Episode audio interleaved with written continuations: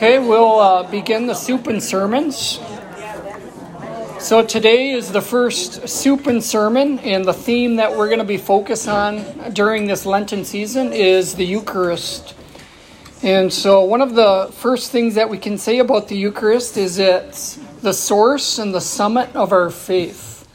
And so, today I'll be focusing on the Eucharist as the source of our faith. And then another Wednesday during this Lenten season, uh, one of the other priests will be focusing on the Eucharist as the summit of our faith. And so each Wednesday during Lent uh, will be a different topic per- pertaining to the Eucharist. So, as we start today, what do we mean when we say the Eucharist is the source of our faith? What do we mean by that? Where is that idea found? Um, I'll begin first by going to the Catechism of the Catholic Church. Some of you might be following along Father Mike Schmitz as he does the Catechism in a year. I don't think he's uh, reached the section on the Eucharist yet, but that'll be coming up uh, if you're following his podcast. But uh, in the Catechism of the Catholic Church, it speaks about the Eucharist as a source and summit of our faith. So this is paragraph 1324. Paragraph 1324 says, the Eucharist is the source and summit of the Christian life. The other sacraments, and indeed all ecclesiastical ministries and works of the apostolate, are bound up with the Eucharist and are oriented toward it. For in the Blessed Eucharist is contained the whole spiritual good of the Church, namely Christ Himself, our, pa- our Pasch.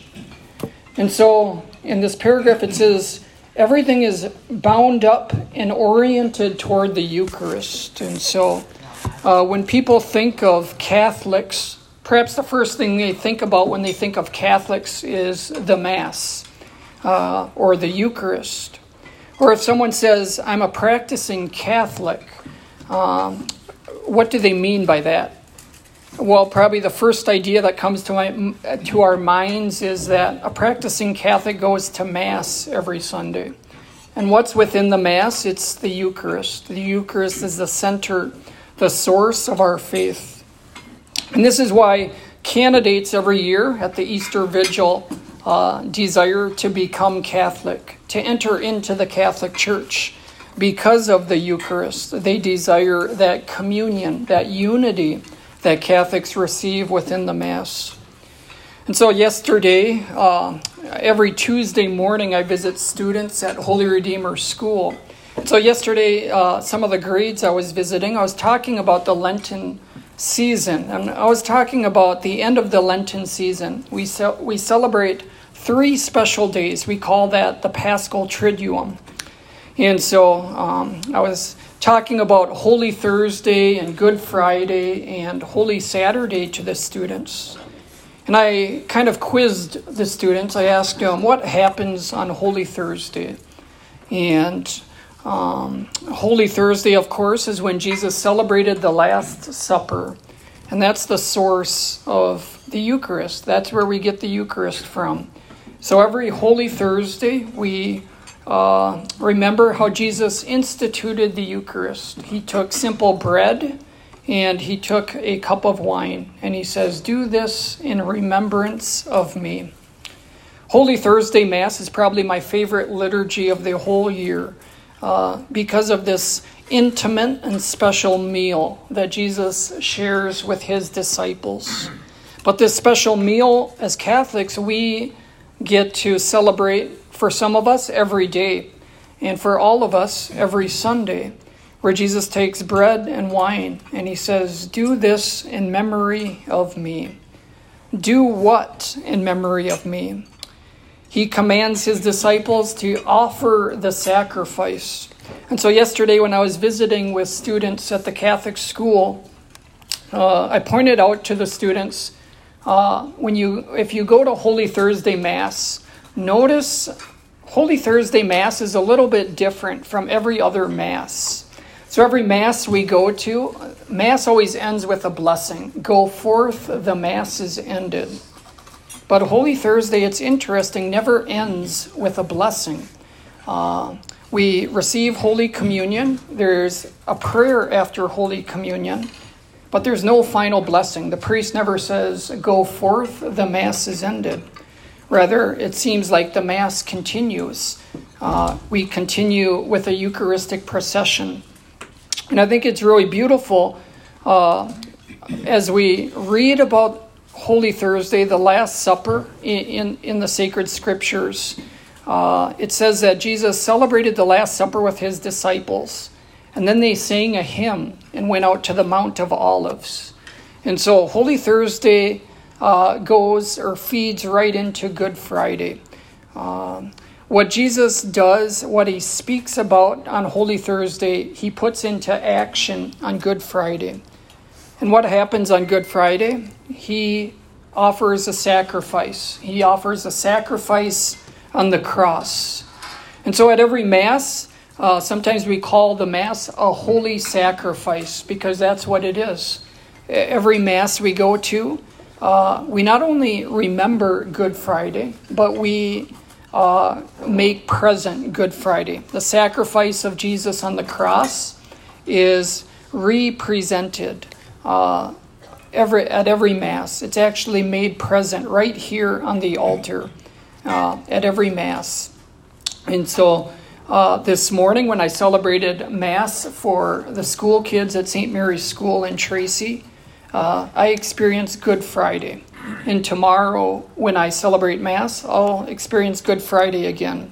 And on Sunday, uh, as I celebrate Mass at, at the parish, I'll experience Good Friday again because the Mass is remembering Jesus' sacrifice uh, doing what he asked us to do, which is do this in memory of me. And also on Good Friday, as Jesus died on the cross, we remember that the soldier pierced his side with a lance. And after that lance went into the side of Jesus, what came out? It was blood and water.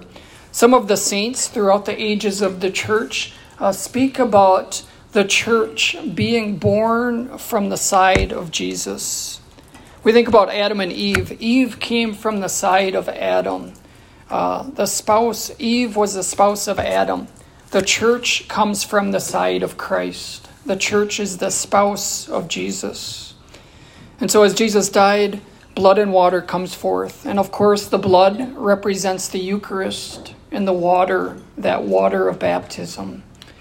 And so uh, we see Good Friday and we see the Mass as a, as, a, as a sacrifice. As a sacrifice. And so now we find ourselves in this year of the Eucharistic revival.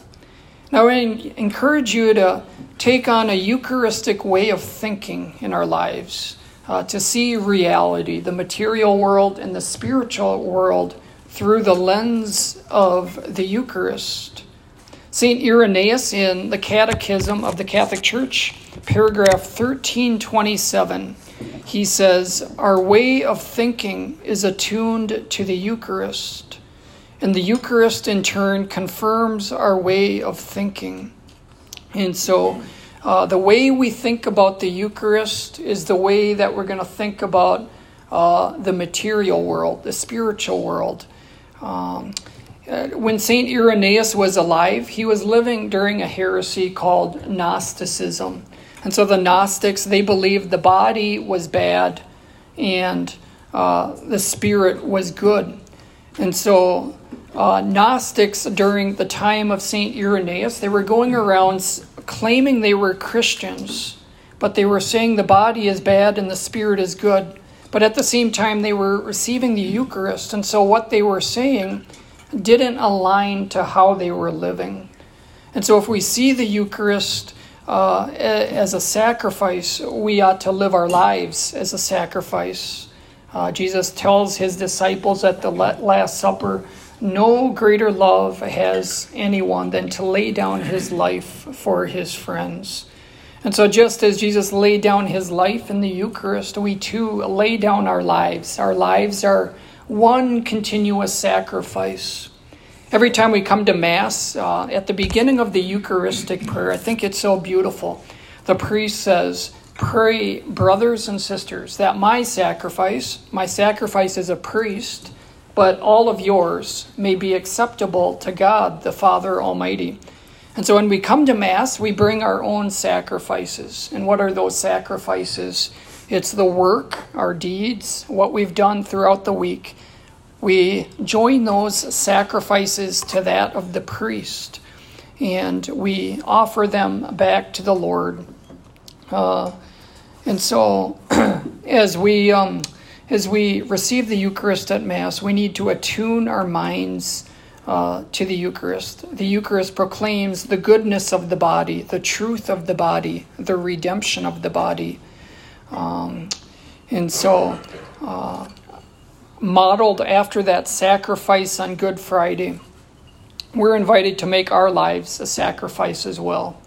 Uh, to spiritually place all of our sacrifices, our very lives, on the paten, on the altar.